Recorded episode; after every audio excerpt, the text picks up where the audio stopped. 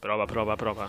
E ciao ragazzi, benvenuti in questo... Ho sbattuto contro il tavolo, devo rifarlo. Ciao ragazzi, benvenuti in questo nuovo episodio del Tommy Sotto Show. Oggi ci ritroviamo qui con un nuovo ospite speciale. Non posso fare la battuta che è sotto perché l'ho già fatta nella stagione precedente. Quindi ecco qua davanti a voi che si palesa in tutta la sua magnificenza Shadow Grimm, a.k.a. Samuele Torrigiani, a.k.a. il miglior doppiatore di YouTube Italia. Vabbè, oh! Non lo sto dicendo solo piano con le parole. Non lo sto dicendo solo perché l'abbiamo costretto a partecipare a questo episodio del podcast. Ciao ragazzi, ciao. Allora, oggi parleremo probabilmente di doppiaggio e soprattutto volevo parlare anche del fatto che ho visto, che in realtà me ne hanno parlato amici, non lo sapevo inizialmente io, che hai doppiato un personaggio nel doppiaggio italiano, fan-made ovviamente, del Ladro e il Ciabattino. Sì, per amici sì. Intende me, tra l'altro. Oh, sì. Quindi quello mi interessava, e Sotto ne sa più di me di quella cosa, però ho guardato anche io. Anche velocemente, dovrei guardarlo meglio. E poi parlare comunque in generale di doppiaggio. Sei visto solo le scene più importanti del film? No, più che altro perché mi interessava il fatto che fosse incompleto. Cioè, so che non è una scelta stilistica perché è incompleto a causa di ragioni della produzione originale. È morto. Esatto. È causa di forza maggiore, sai. Il destino. È tipo stecchito, ora faccia all'anima sua. Ma... Sì, e quindi era per quello che dicevo... l'ho guardato però perché il fatto che sia incompleto gli dà una sorta di fascino per me. Anche l'animazione mi interessava comunque vedere... che c'erano elementi... Ci sono delle cose veramente tanto innovative per essere animazioni di quegli anni. Sì. Ci sono delle cose assurde, giochi di prospettiva, di luci, di colori. Ora non so se l'avete visto entrambi il film, ma certe scene sono veramente tanta roba. Una cosa che tuttora non è nemmeno utilizzata al massimo del potenziale dell'animazione. Che poi era novello anche perché erano i tempi in cui si usava l'animazione comunque 2D, che adesso è stata un po' messa da parte. E sono felice che in realtà è tornata un po' allo scoperto con Klaus di Netflix, l'animazione 2D, che mi è piaciuto. Sì, anche quello era 2D. Mi è piaciuto molto lo stile animazione di Klaus. Però sì, è un 2D simil digitale, sì. Che è comunque artificiale, è vero. Perché si notano i 60 fps, non è quei 30-25 fps del vecchio stile. L'ultimo vero film in 2D che ho, cui so che sia mai stato fatto, è quello di La Principessa Mononoke. Ah, sì, di che anno era, tra l'altro? Era anche abbastanza recente. Mi sa che era dopo il 2009, mi pare. 2009? Perché a me sembrava fosse dopo i 2010, però forse sono io che sono stupido. Ora controllo. Sì, è 2009, ok, avete ragione voi. Pareva tipo 2011. Sì, ora parlo non di film in generale, ma film colossali. Sì. Cioè, è che mi piacerebbe vedere anche tornare al cinema comunque più roba in 2D, giusto per... anche... Ah vabbè, ma stiamo tralasciando comunque tutti i film che sono ancora in quello stile lì, che sono i cazzo di anni. È vero. Stiamo proprio evitando tutta quella branca che sta ancora avvenendo. In effetti però hanno una componente molto computer grafico ultimamente. Ultimamente sì, ma... ancora ci sono delle eccezioni. Per esempio è uscito ora di recente al cinema Burn the Witch, uno spin-off di Kubo che hanno adattato in 3 OAV andati al cinema come un film intero. Oh, interessante. E lì non c'è quasi niente di digitale, lì è veramente fatto tutto, almeno sembra fatto tutto con il vecchio stile 2D, senza niente di 3D come l'ultimo titano colossale delle recenti stagioni. Orribile. Io l'ultima cosa più recente che ho visto al cinema di anime, cioè che ho visto uscire al cinema, poi non l'ho guardato al cinema perché sono stupido, però era Promare, che non so, ma lì c'era parecchia roba, lo so che era però da quel che so. E sono stupido io forse perché mi piace un sacco quando vanno a fare cose strane, ma mi è piaciuto tanto, cioè lo stile dell'animazione era bellissimo. A me manca purtroppo. Ma ragazzi, mi avete fatto venire in mente una cosa parlando di animazione digitale e tutto il resto. L'avete visto quella cosa che è uscita tipo un paio d'anni fa sui Cavalieri dello Zodiaco? Che era tutto tipo motion capture. No, io non l'ho visto. Ah vabbè, era tipica animazione 3D mega easy da fare. No, ma era tipo, penso fosse tipo in motion capture, che devi mettere mettere. Ah, no, aspetta, sì, tu intendi il film. Sì, non è la serie tipo su Netflix. No, no, era qualcosa tipo sull'Olimpo, qualcosa del genere. Sì, sì, sì, sì. No, era praticamente la prima parte del Sì, no, era dello Zodiaco, ma mega tagliuzzata. Sì, non... sì, sì, sì, trasposizione in film. Hanno utilizzato la stessa tecnica di animazione 3D che hanno utilizzato per Capitan Arlo. Esatto. Capitan Arlo, che era stato fatto pochi anni prima. Era molto meglio, però, a mio avviso. Però sì, è veramente figo, è molto simile al, ovviamente per quanto sia possibile da parte dei giapponesi con il loro budget, ai film Pixar, Disney, quel 3D lì o DreamWorks. Per quello che lo recupererò, allora voglio vedere questo stile animazione. Comunque sì, se non hai mai visto i Cavalieri dello Zodiaco, allora forse te lo puoi godere, ma se hai visto e sai la storia dei Cavalieri ti fa male nel sentire e sapere come hanno gestito. Bello. Oppure puoi stare nel mezzo e ti sta su Natale direttamente tutto il Cavaliere dello Zodiaco. Ma io li guardavo solo che li guardavo quando avevo tipo 5 anni, quindi non mi ricordo allora non mi ricordo una sega. Perfetto sì. Mi ricordo il film. Lo guarderò, lo recupererò. Sotto, tu hai qualche argomento di doppiaggio di cui vuoi parlare, visto che sei più ferrato su campi di questo tipo? Sai che ultimamente non da raccontare per quanto riguarda il doppiaggio italiano, se non fosse per il fatto che tra l'altro oggi mi pare o ieri è uscita un'altra anteprima del doppiaggio italiano di Cyberpunk 44 2077, quello con Keanu Reeves, no, perché sì, esatto, no, perché io ho assistito al doppiaggio. So per certo che la cura per questo progetto è stata veramente tanta da parte del direttore di doppiaggio. L'ho visto in ogni turno, anche nei miei, che fossero piccoli brusi o ruoli importanti, ci metteva la stessa intenzione, che fosse tutto dannatamente perfetto e si sente. Se andate a sentire, si sente particolarmente questa cura nelle piccole prove. No, scusa, che abbiamo nelle piccole anteprime. Io voglio capire. Quello che hai appena detto, non ho capito, ci stai droppando delle notizie esclusive su Cyberpunk 2077? O... No, cioè, okay. Ho solo detto che il doppiaggio è veramente ben fatto, che è stata utilizzata una tecnica di direzione diversa dal solito. Praticamente il direttore, non so se posso dire il nome ancora, aspetto che sia uscito il gioco per sicurezza per raccontarvi un po' di cose. Il direttore voleva il reale, cercava di toccare il più possibile il reale dalle varie interpretazioni nei turni, ok? Perché il gioco, lui ci è parecchio affezionato, lui ha giocato a tutti i giochi della CD Projekt Red, aveva letto persino il libro di Cyberpunk. Wow. Sì, sì, era strainformato e sapeva esattamente come doveva suonare in italiano un film su Cyberpunk, perché è questo che è, ragazzi, cioè quello non è un gioco, è un film interattivo. Voglio giocarci adesso, però io non faccio, guardiamo in faccia la realtà. Beh, ma penso che sia il metodo migliore per approcciare un lavoro, cioè molte volte senti dei doppiaggi che sono fatti malissimo e senti proprio che manca un certo tipo di...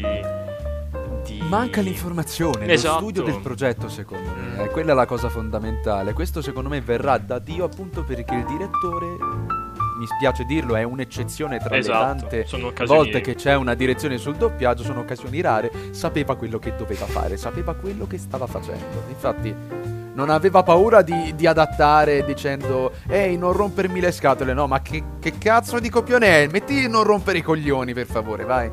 No, ma so che per quanto riguarda la pirateria, forse è più presente a Roma dove fanno i film, c'è un livello di blocco assoluto dall'entrare nelle sale. Sì, ultimamente tutte le compagnie di intrattenimento nel mondo hanno paura dei cosiddetti leak e spesso e volentieri i leak vengono proprio da doppiatori che non tengono la bocca chiusa, e spesso risalgono anche a questi doppiatori in un modo o nell'altro, e quando ci risalgono $200,000 di multa che troia, siano un po' troppi.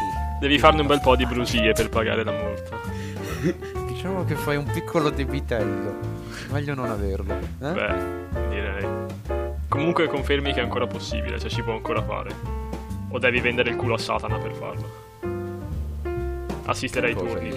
No, dico assistere ai turni. Allora, assistere prima, sì. Se avevi fortuna, se trovavi lo studio giusto, al momento giusto, potevi assistere. Adesso no. Bene. Adesso è impossibile. Impossibile per via del Covid. Vabbè, ma stavolta spero non per colpa degli studi. Beh, no, sì. A meno che non ci sia tipo una cospirazione, ci sono troppi aspiranti doppiatori. Il doppiaggio italiano in qualche modo. Ha scaraventato il coronavirus in Italia per colpa dei doppiatori in generale. Siamo la feccia che sta rovinando questo paese. Bisogna tirarsene fuori da questa discussione. Vabbè. Volevo aprire la parentesi di prima sul fatto che hai detto come molti direttori, cioè perché è un'eccezione il direttore di Cyberpunk nei confronti di altri direttori che non hanno la stessa cura e attenzione. Io voglio parlare di un doppiatore che forse ci mette cura e attenzione ma nel modo sbagliato, e voglio sapere la tua opinione da persona interna al mondo del doppiaggio, visto che è stato luogo di molte discussioni precedentemente per Evangelion. Cannarsi. Sì. Gualtiero. Volevo saperlo. No, lì il discorso è diverso, non è che era informato, è che si è informato Cannarsi, okay. Mettiamola breve, perché tanto non so quanti podcast ci hanno fatto su questo. Probabilmente tanti, credo 2-3 mila. Lui si è informato, ma è il tipo di persona che non accetta di sbagliare. Ok. Quindi opta per delle scelte particolari perché sa che può farlo, può osare, lo fa e non ritorna indietro sui suoi passi. Prima l'adattamento di Evangelion l'aveva fatto lo stesso Cannarsi, ma era supervisionato da Fabrizio Mazzotta, penso. Esatto, da Mazzotta, che era il direttore del doppiaggio italiano di Evangelion. Anche quello nuovo, credo, no? Penso, no, mi sa che era diretto Cannarsi, nuovo, mi pare.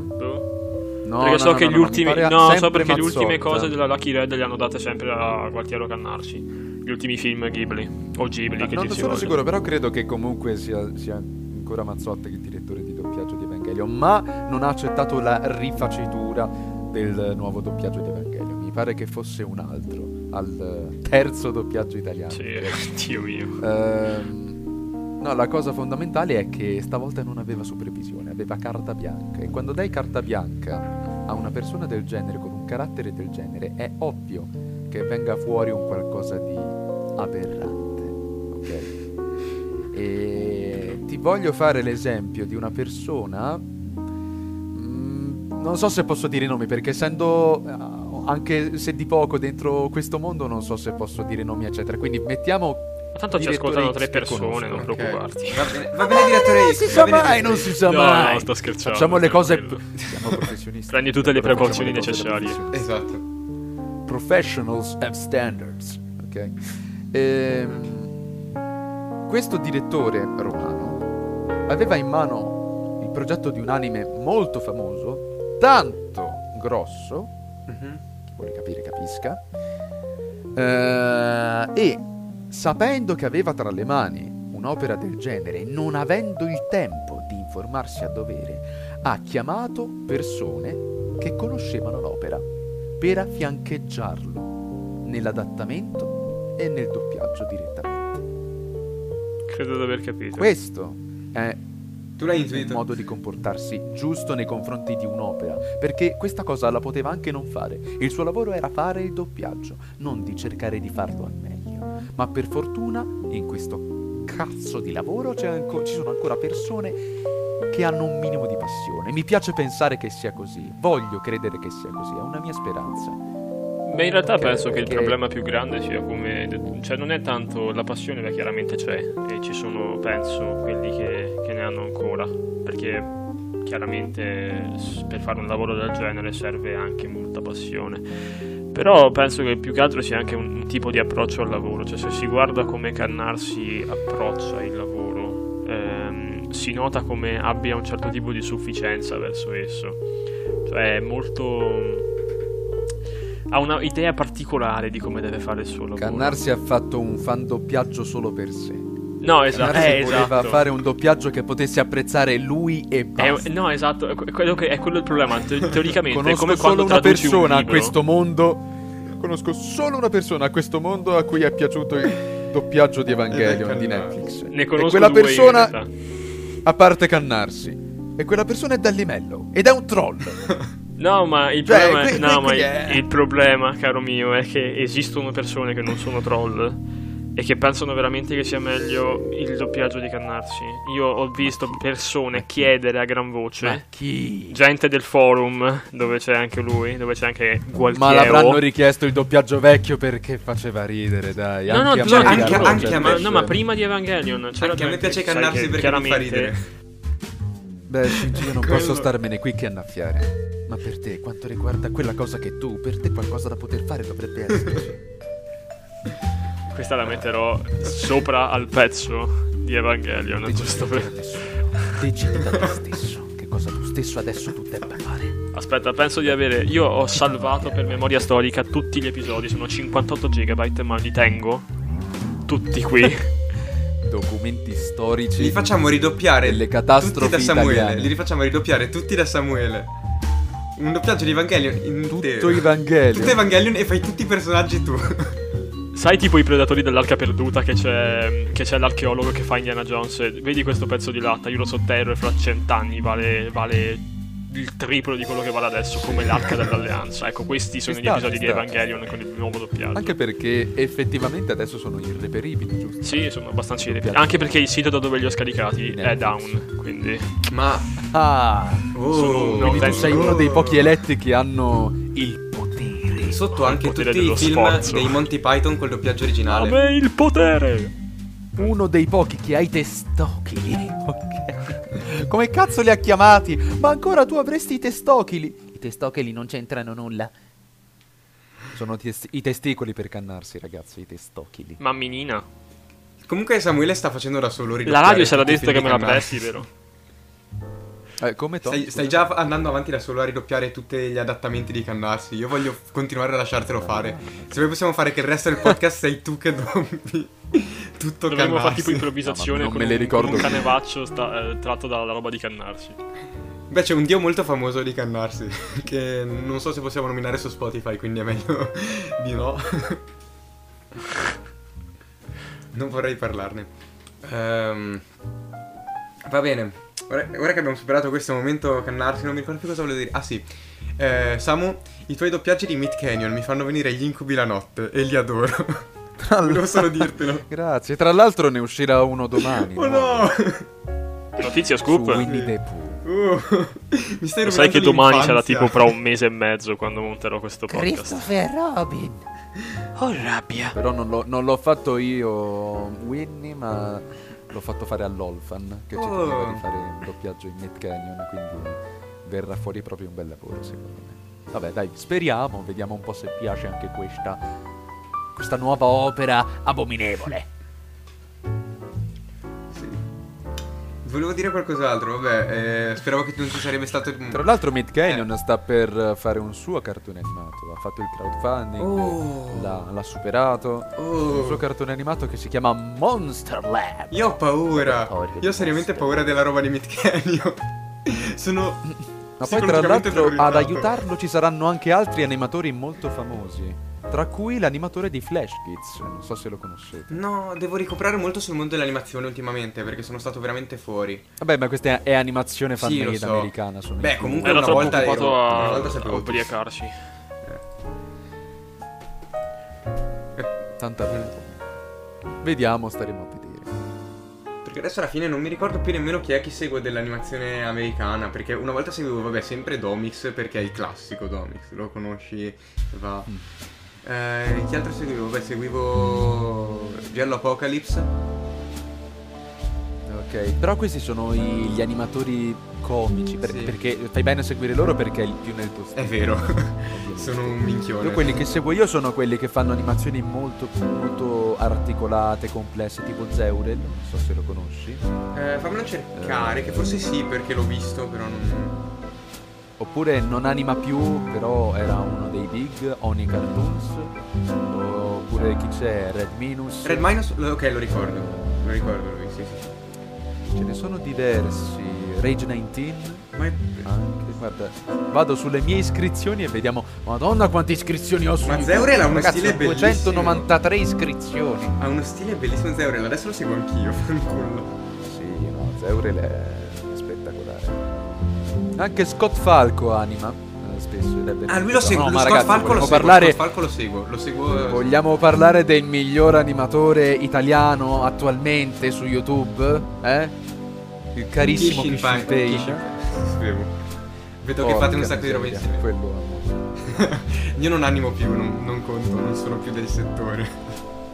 Ah, la cosa sbalorditiva è l'enorme successo che ha avuto in tutto il mondo. Ah, è vero. Perché la maggior parte, la stragrande maggioranza delle persone che lo segue non è italiana. Beh, anche The Prul da tutt'altra parte. Anche The Prul è seguito non sì, sacco di stessa cosa The Prul. Sono quei tipi di italiani, sì. Anche c'era un altro Anto Jones, mi pare. Aldo Jones, è quello dei Weird Traders. Lui fa i trailer modificati ed è seguito principalmente in tutto il mondo. Beh, direi anche Davy 504.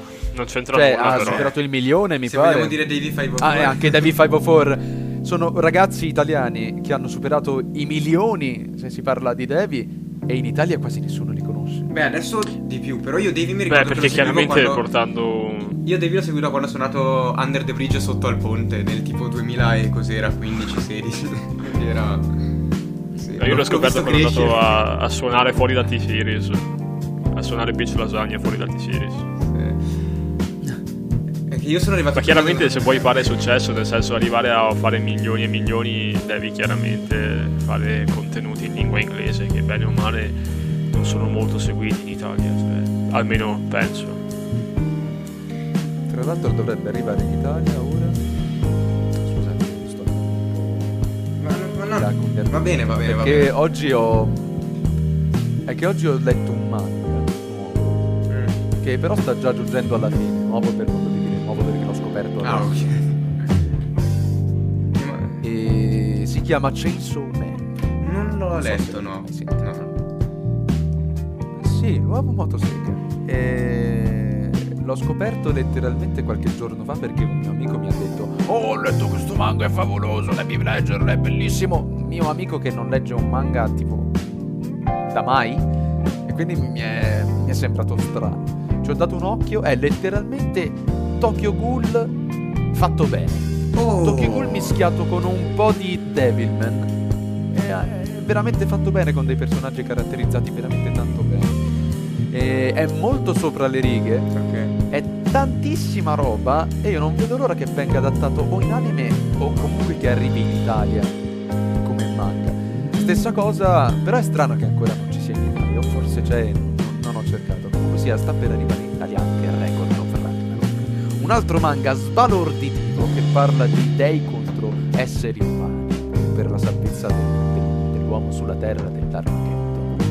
È un torneo, è letteralmente un tournament arc questo manga, solo tournament arc, in cui gli dei si scontrano con gli esseri umani di ogni epoca passata, i migliori esseri umani, i più forti, i più potenti, va bene? Contro gli dei più forti. 13 dei contro 13 uomini. O 12, non mi ricordo bene. Tra gli uomini c'è Nikola Tesla. Nikola Tesla, quel Nikola Tesla. Scienziato. Quello delle Tesla. Vabbè, quello delle Tesla. Di sapere, ma scusami, ma come combatte? Quello della macchina elettrica. Elettricità. E salverò l'umanità. No, comunque è veramente... la sua auto. E comunque tra poco arriverà almeno questo in Italia, sicuramente a fine ottobre, quindi non vedo l'ora assolutamente. E niente, questo era il mio hype della giornata. Okay. Stai facendo il nostro lavoro meglio di noi, perché passiamo alla prossima rubrica. Perché di solito noi facciamo questo quando non abbiamo ospiti, parlare di... E tu lo stai facendo con... Quindi è bellissimo. Ma no, infatti ti rendi conto che sei tipo più professionale di noi. Ma no? Ti prego, non andartene, rimani in ogni ipotesi. Cambiamo il nome nelle Shadow Grimm. Abbiamo bisogno di te. No, non avessi il tempo. Ultimamente non ho tempo nemmeno di grattarmi il culo, perché perché sono stato obbligato da mio padre a fare un cristo di corso di lavoro per avere un titolo, solo che questo corso del cazzo ce l'ho dalle 9 del mattino alle 6 di sera, dal lunedì al venerdì. Ah, bellissimo, bellissimo. L'ho cominciato da un mese e già sto morendo. Devo resistere fino a giugno. Ce la puoi fare? Io credo in te. Dai, alzo le mani al cielo così ti do il mio potere. Ricordiamo che genitori e doppiaggio sono tipo due mondi contrastanti.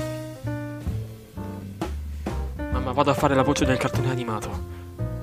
Purtroppo è così. Sperando che trovi casa il prima possibile a Roma. È la mia ancora di salvezza. Se trovassi casa a Roma, allora potrei anche mandare a fanculo questo corso e andare a Roma a cercare di lavorare anche lì, dato che io lavoro nel doppiaggio ma soltanto a Milano. Non ho mai provato veramente a Roma, perché alla fine a Roma arrivano le cose, cioè non dico le migliori, perché anche a Milano arrivano, però arrivano, cos'era sotto che dicevi, perché a Milano doppiano solo roba X. No, diciamo che allora dipende, perché penso che per esempio mi sembra lo studio Asci, che credo sia a Milano, fa o comunque doppia un sacco di roba Netflix e anche alcuni film. A volte anche Milano ha delle cose interessanti. Sì, per esempio è stato doppiato a Milano, per esempio un film che probabilmente non conoscerete perché è roba che non interessa solitamente, che è The Neon Demon, che è uscito un paio d'anni fa, di Nicholas Winding Refn. È stato doppiato a Milano. Sì, presente quale film? Anche Drive mi sembra sempre di Refn, è stato doppiato a Milano, però sono con quasi tutti i film che sono stati doppiati a Milano. Requiem for a Dream è uno dei più famosi, penso. C'era Simone D'Andrea, mi pare, che doppiava Jared Leto. Quindi sì, in realtà ci sono delle cose che escono solitamente, però sono o on video o uscite abbastanza di nicchia. Diciamo che la maggior parte delle cose vengono doppiate a Roma, però diciamo ho visto anche, per esempio, nell'ultimo, ne stavamo parlando nello scorso episodio, mi è venuto in mente, in Rocketman, che è il film di Elton John, per esempio c'è Gianluca Iacono, che è il doppiatore di Vegeta e lavora principalmente a Milano. Diciamo che le voci si sentono, ma solitamente sono chiamate a Roma, non è il doppiaggio dei grandi film che va a Milano. Mi pare sia successo anche con l'ultimo film di Dragon Ball, quello con Broly, che i precedenti due mi pare avessero ancora il cast delle vecchie videocassette di Init o Dynamic dell'epoca, che avevano il cast romano, e invece per questa nuova serie, essendo basata su Super, su Dragon Ball Super, hanno richiamato le voci della serie e quindi tutto il cast milanese si è spostato. Vabbè, quello è un discorso diverso. Ah sì, non so se hai guardato recentemente il canale di Samuele, il GT o il Super. Sotto non so se hai recentemente guardato il canale di Samuele, ma è noto per tipo, non mi ricordo se eri anche andato a Lucca, che avevi lo stand con scritto Dragon Ball Super non è canonico, change my mind. Sì. Quindi diventai virale su Commodore Zone senza sapere. Sì, davvero, non ti ho visto su Commodore Zone, perché seguo anche quello. Uno mi fece la foto e mi mise sul gruppo dicendo eroe. Perché io ho visto le tue foto di Lucca di quando era un paio di anni fa, tipo, che eri andato. No, ma ero fiero di me stesso perché avevo portato proprio sul banco le cose veramente tanto incoerenti del mondo di Dragon Ball, che mandavano a puttane ogni tipo di base su cui si reggeva Dragon Ball. Sì, eccoti. Ho dimostrato che è soltanto una serie fatta per aggrappare soldi facili, soltanto merda, soltanto una cozzaglia di roba che evidentemente si poteva fare molto meglio. Lo potevi fare ma non così. Un saluto da Kira Toriyama. Facili, senza sforzarsi, senza fare un cazzo di niente, senza al minimo sforzo. Io ho qui le tue foto. 1.000 milioni di persone nel mondo avrebbero fatto una storia migliore di come è stato gestito Super, sia nel manga che nell'anime. Mi dispiace, ma è così. Milioni di persone. Che poi non è che servisse così tanto, non è che fosse servita una cosa, cioè bastava leggere un manga da cima a fondo, leggerlo una volta e pensare a un sequel. Basta, non serviva altro. Evidentemente la gente non ha voglia di fare un cazzo, non ha voglia di fare una sega e rovina uno dei migliori franchise nel mondo. Bene. Ti amo. Bravi. Penso di essere innamorato di te, seriamente. Possiamo sposarci, vabbè. Ho appena inviato a Sotto le foto dal tuo Instagram e sotto Dragon Ball Super non è canonico, le sta sfogliando con molto piacere. E se ora facciamo un estratto video magari di questo podcast, ti prego metti una clip di questo momento solo per mettere le foto di Samuele che sono Ci stavo già pensando, non preoccuparti. Sono bellissime. Ci sta. Sì, è stato... Mi dispiace che quest'anno non si possa fare Lucca. Ci sono stato l'anno scorso tipo per la prima volta io. E è un casino. Ah, proprio al culo, eh? L'ultima letteralmente. Non credo ci sarà mai. Adesso fanno tipo le zone. Quest'anno fanno tipo le zone, penso. Che tra l'altro dovevo andare anche io, invece mi ha paccato alla fine Moro. Però vabbè. Ah, Moro è lui, cioè. Oddio, quest'anno sarà deprimente. Non credo ci andrò nemmeno, anche se vivo lì. Letteralmente a casa. È vero? Vive ancora nello stand di Dragon Ball Super, non è che lui vive lì, vive nello stand. È la tua battaglia della tua, è la battaglia della tua vita. Lui sta parlando da quel punto esattamente quello di cui ti ho inviato la foto adesso. È in mezzo. Ottima connessione, tra l'altro. A parte gli scherzi, ragazzi, io credo che chi è intelligente non ci parli. Credo e spero di pensare che le persone che non ci vanno sono quelle più intelligenti. O che hanno culo di non avere l'opportunità.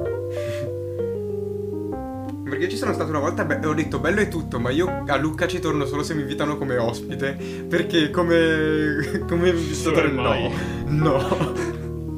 È stata tipo 2 ore di fila solo per entrare nella città. Oh, Cristo. Non ci torno più, solo come ospite. Se faccio puoi fare come 089 che si fece pagare il viaggio per andare a Lucca e viveva tipo a Bibbiena. Sì, ma se faccio un fumetto e tipo qualcuno dice ehi, puoi andare a Lucca a esporlo, dico va bene, ma altrimenti no, mai più nella vita. Mai. Chiaramente vengo anch'io come bagaglio. Ovviamente, tu sei compreso. Una cosa sola. Lo dico a Mondadori o chiunque me lo pubblica, gli dico. Tra l'altro non so se... Allora, ti lo spiego, io ho illustrato questo libro per Mondadori principalmente perché mi voleva come illustratore il mio amico. No, volevo dirti, ho provato a dire a Mondadori mentre lavoravamo a questo progetto e ho detto tipo, mi richiamerete per altri progetti, vero? Vi prego, costo poco. È stato tutto così. Io sono qui che spero che mi richiamino perché costo poco. È triste, il lavoro dell'illustratore è triste.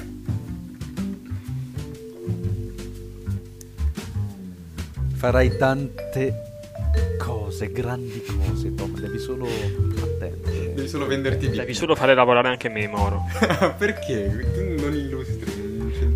Ho bisogno di coltivare questa mia passione, ma non ho voglia di farlo. Capito? Cioè.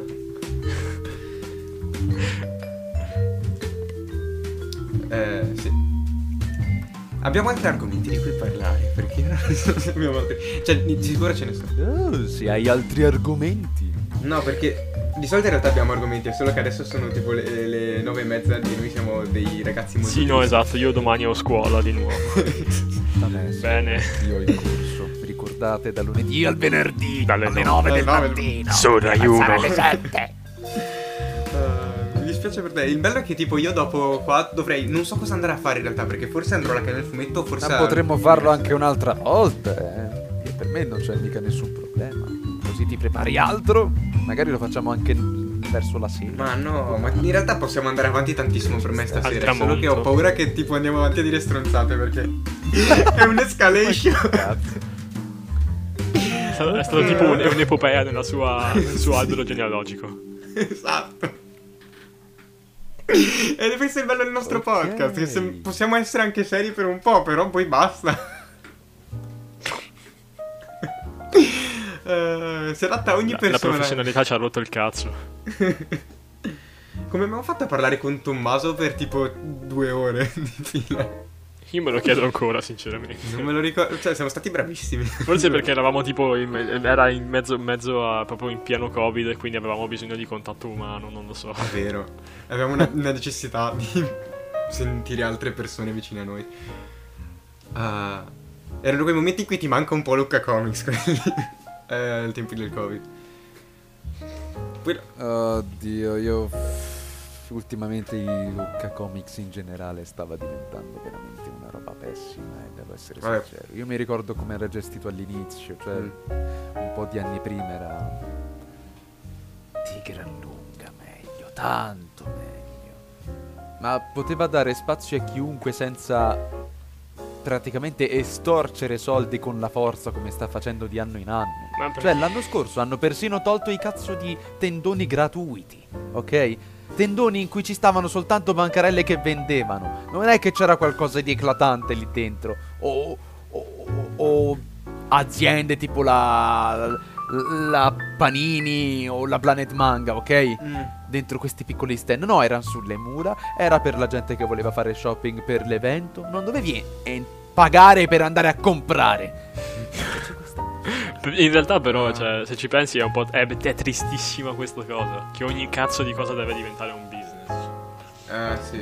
Vabbè. Non tutte le fiere sono così. Per esempio la fiera di Bologna era veramente tanta roba. Ci sono andato. Modestamente c'è una fiera a Bologna sì, abbiamo... sì, io sono andato al Bologna Comics ed era veramente tanta roba. Sono rimasto veramente tanto sorpreso. Perché tu non lo so se sai, ma oltre alla mia residenza veneta c'è anche la mia fiera origine bolognese. Quindi sono...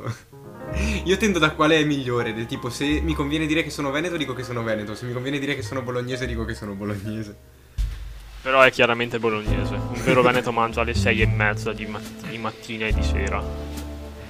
Fai il pranzo ovviamente alle 6:30 di mattina. Beh, è chiaro. Io sono un po' più terrore. Altrimenti come fa a lavorare? Finita sta roba del Covid, finita sta strozzata del virus, finita. Ecco. Allora andremo per tutte le fiere e cominceremo a bruciare ogni bancarella a pagamento. Lo facciamo. Gli eroi che le persone non hanno chiesto ma di cui hanno... Beh, se vuoi chiamarci noi veniamo. Tipo Batman. Esatto. Facciamo il dinamico trio. Un giorno andiamo in Lucca Comics tutti insieme. I giustizieri delle bancarelle no, comunque sì, immagino che per te deve essere stato anche più stressante perché ci vivi a Lucca, quindi devi beccarti tutto il periodo di Lucca Comics con la città tipo. No, esatto. Non puoi manco andare a comprare il latte, che c'è tipo un incolpo di traffico.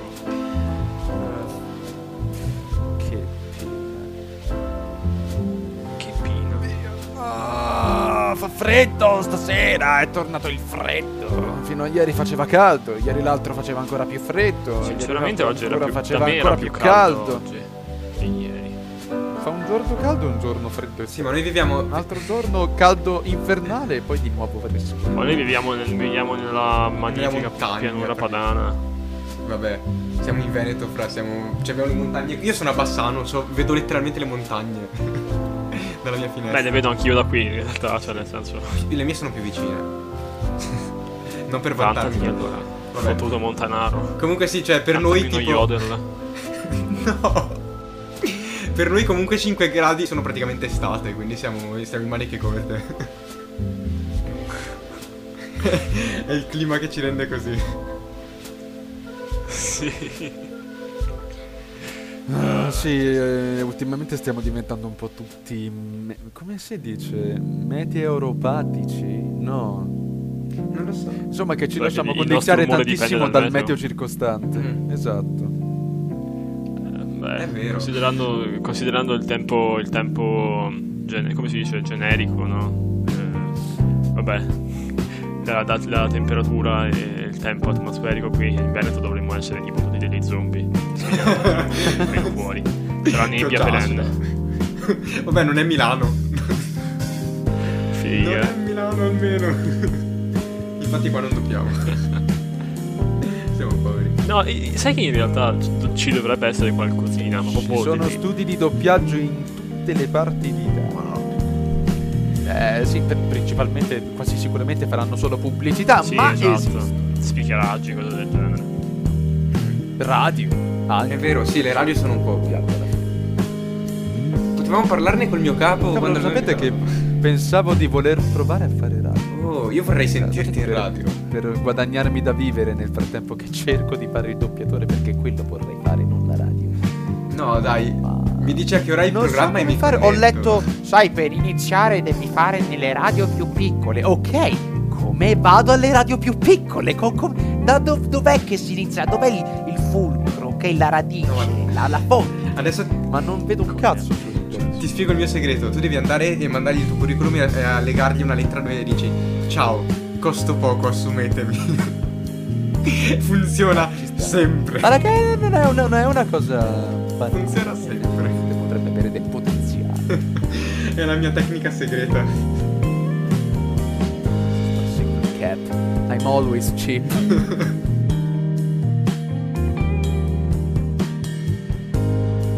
Partite in questo. Sì, siamo efficienti. Ah vabbè, ci sta. Ognuno su quello in cui è competente. Cioè anche io potrei montare, però sono pigro.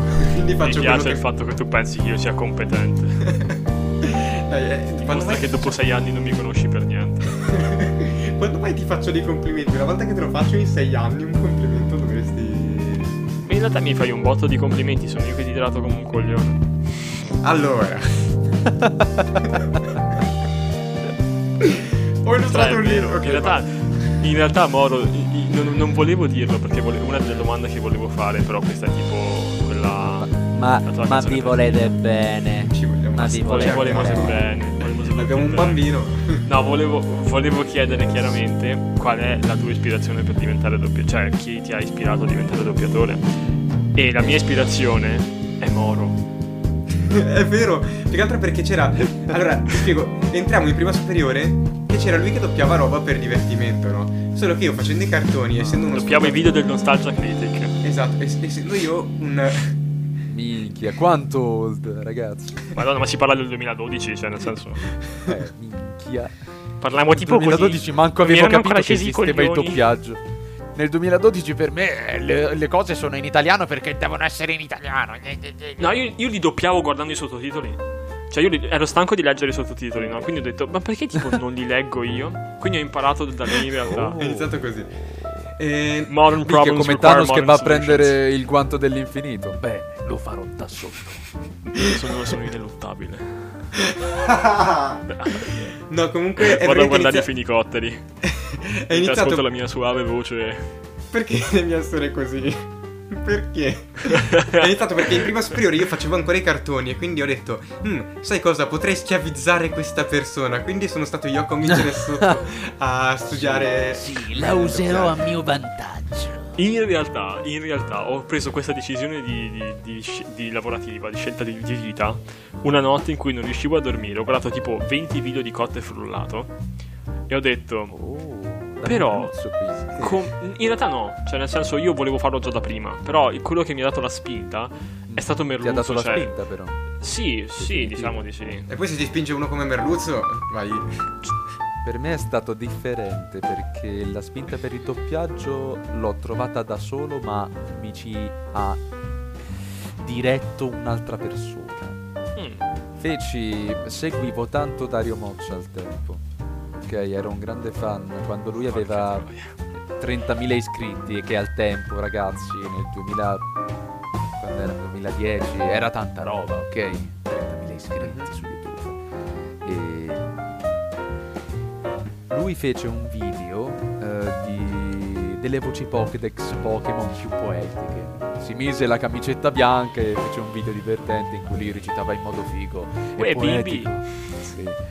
Le voci del Pokédex, incredibile. Lo volli fare anch'io. E lo volli. Decisi che lo volevo fare anch'io. Ok?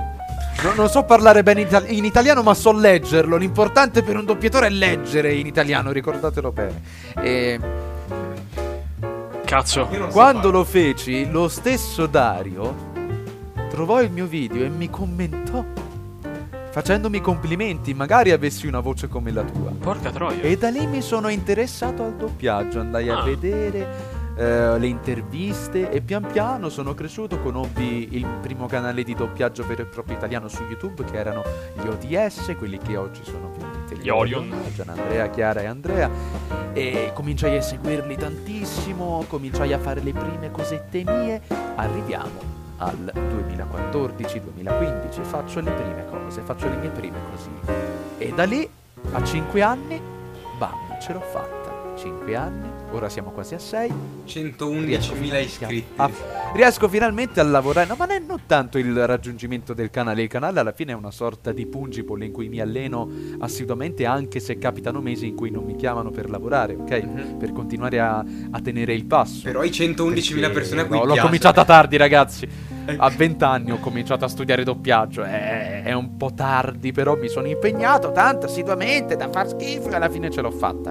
Però il raggiungimento totale la realizzazione personale è quando ho fatto il mio primo turno. Ok, il mio primo turno di doppiaggio è stato veramente una cosa spettacolare, il raggiungimento di un obiettivo nella vita, ok? Poi ora ne ho fatti tantissimi, ho perso il conto, ma quel primo doppiaggio è stato il...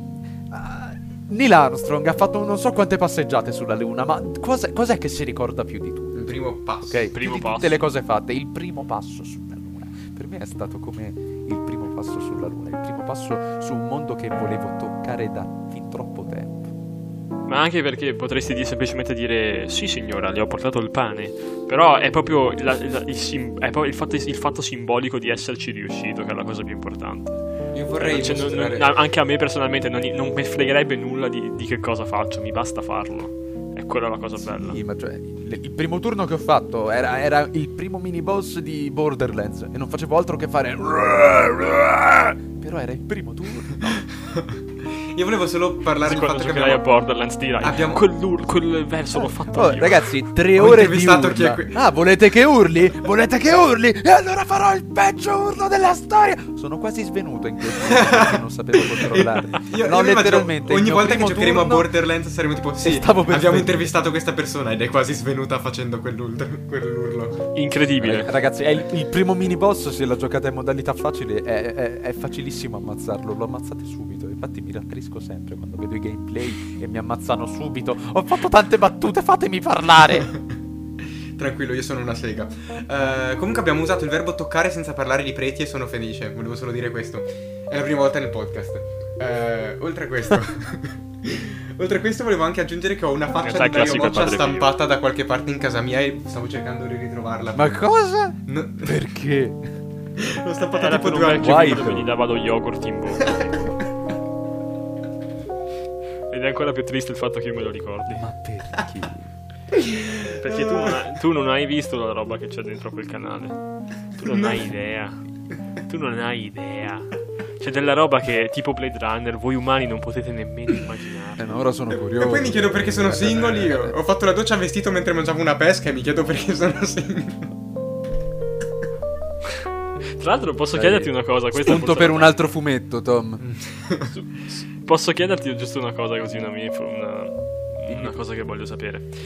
Ma il fatto di essere toscano, quindi di avere chiaramente un accento, beh non tanto un accento, proprio una pronuncia delle parole che è più vicina chiaramente alla dizione, anche se relativamente, ti ha aiutato ad imparare meglio, a studiarla meglio? Semplificato alcune cose, ma allo stesso tempo mi ha reso difficili altre. Per esempio il toscano è vero che ha molti accenti già messi a posto, sono pochi gli accenti a cui dobbiamo fare attenzione nello studio della dizione, però l'articolazione, ragazzi, noi siamo così pigri.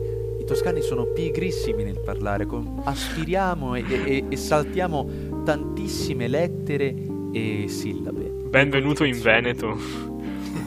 Tu non hai idea. Abbiamo un'idea, senti, cioè, per noi le doppie sono relative, sono un'invenzione della stampa. La S, le doppie, la Z. Tipo la Z. Vabbè, per comunque io ho faticato tanto, capito? Anche se sono toscano, ho faticato tanto per l'articolazione. Solitamente ancora dicono che sono i romani quelli che hanno meno difficoltà. Che probabilmente per l'articolazione sì, ma perché loro non... se la prendono comoda, cioè non saltano quasi nulla di articolazione. Quindi un esempio che mi fece il mio insegnante è che è sempre più facile togliere che aggiungere, e i romani fanno questo, tolgono. Sono intelligenti. Wow. No, hanno avuto culo. Ecco. Mi sento un botto tipo... Sei nato in Veneto, mi spiace però. Io sono nato a Bologna, dove nemmeno i bolognesi sanno il bolognese, quindi è perfetto. Ma io ho avuto un po' di fortuna che fortunatamente non ho l'accento marcato, perché io sento certa gente tipo: uè ragazzi, come state? Ah sì, detto, Cristo di Dio, fortuna che non sono nato così. Sì, conosciamo un paio di persone che parlano in questo modo. Andavo a doppiare Carlo dei Simpson. Dai, potresti farlo quando muore il doppiatore adesso. Vai, oh. Perché poveretto? No, aspetta. È solo questione di tempo. Prima o poi i vecchi doppiatori andranno via perché troppo vecchi. E a quel punto saremo noi giovani che avremo questa voce qui, perché saremo comunque vecchi a lavorare e basta nel mondo del doppiaggio. Sì, però a questo punto mi sa che è meglio se non auguro la morte a nessuno in questo podcast, perché non è andata bene in precedenza. Sì, no, esatto. Mi sa che abbiamo ucciso Kirk Douglas accidentalmente, forse. Fortunatamente sì. Non abbiamo nominato Van Halen. È vero, non l'abbiamo nominato. Perché più che altro il primo episodio del podcast dicevamo: ah, Kirk Douglas quanti anni ha? Ne ha 103, ma non morirà mai. E tipo, mi sa che una settimana dopo muore letteralmente una settimana dopo. Ah beh, vabbè, dai ragazzi, era questione veramente di poco tempo. Sì, ma noi eravamo tipo non morirà mai. Nel senso, questo ha vissuto tipo per un cazzo di secolo intero. Poi arrivano due stronzi con un podcast. Mi dispiace, però neanche ora, bimbo, hai fatto il tuo. Vero, in Toscana avremmo detto così. Due diciottenni del Veneto arrivano e terminano la tua vita. Io fossi nella sua famiglia mi toccherei le palle. Sgancio la bombina prima di andare via. Ho fatto il doppiaggio di un protagonista di un gioco molto importante. Ti dovremmo intervistare, mi dispiace, ma allora sei condannato. Ti richiameremo. E questa è la cosa più importante che abbia mai fatto in tutta la mia vita. E tra poco uscirà questo gioco, quindi non vedo l'ora. Beh, poi ne parleremo, quanto ne parleremo, c'è tanto di cui parlare di quel gioco. Sì. No, io penso che la cosa più importante che abbia fatto nella mia vita è stata l'altro giorno quando mi sono ricordato di prendere la carta igienica prima di andare in bagno. È tipo, sì, ho una vita triste, però è stato importante. Quando devi pensare a qual è stata la cosa migliore che tu abbia mai fatto nella tua vita, vuol dire che hai una vita triste. Infatti sì. A me non viene in mente nessuna cosa che abbia fatto nella mia vita. Oh Cristo. E con questo terribile disappunto faccio la chiusura alla Top Gear oggi. Possiamo salutarci. No, comunque grazie. Con questa notizia bomba è tempo di chiudere. Comunque volevo ringraziare Samu, iscrivetevi al suo canale YouTube, seguitelo anche nei vari social. Perché su Instagram trovate contenuti di qualità. Come le sue foto di lui a Lucca che prova a convincere persone che Dragon Ball Super non è canonico. Ah, quello sì, quelle mettile assolutamente, sono orgoglioso. Vi prego, guardatelo. Vabbè, seguite Samuele se siete arrivati fino a questo punto del podcast. Perché non so se ci arriveranno tutti, però comunque... grazie per averci seguito. Ciao Eros, che è l'unica persona che ci ascolta fino a questo punto. Come al solito, ormai è una tradizione. Confermato. Ma sì, ciao ragazzi. Ciao a tutti e ci vediamo. Non posso urlare più di tanto, però lo sapete che urlo. Sì. Se lo seguite su YouTube ci sono tante altre urla, grida e anche se giocate a Borderlands. Urlo lì. Non uccidete subito il primo boss. Stateci un po'. Va bene. Poi grazie a Samu, grazie a tutti. Ciao. Salve. Cos'è salve? Grazie a voi. Addio. Au revoir.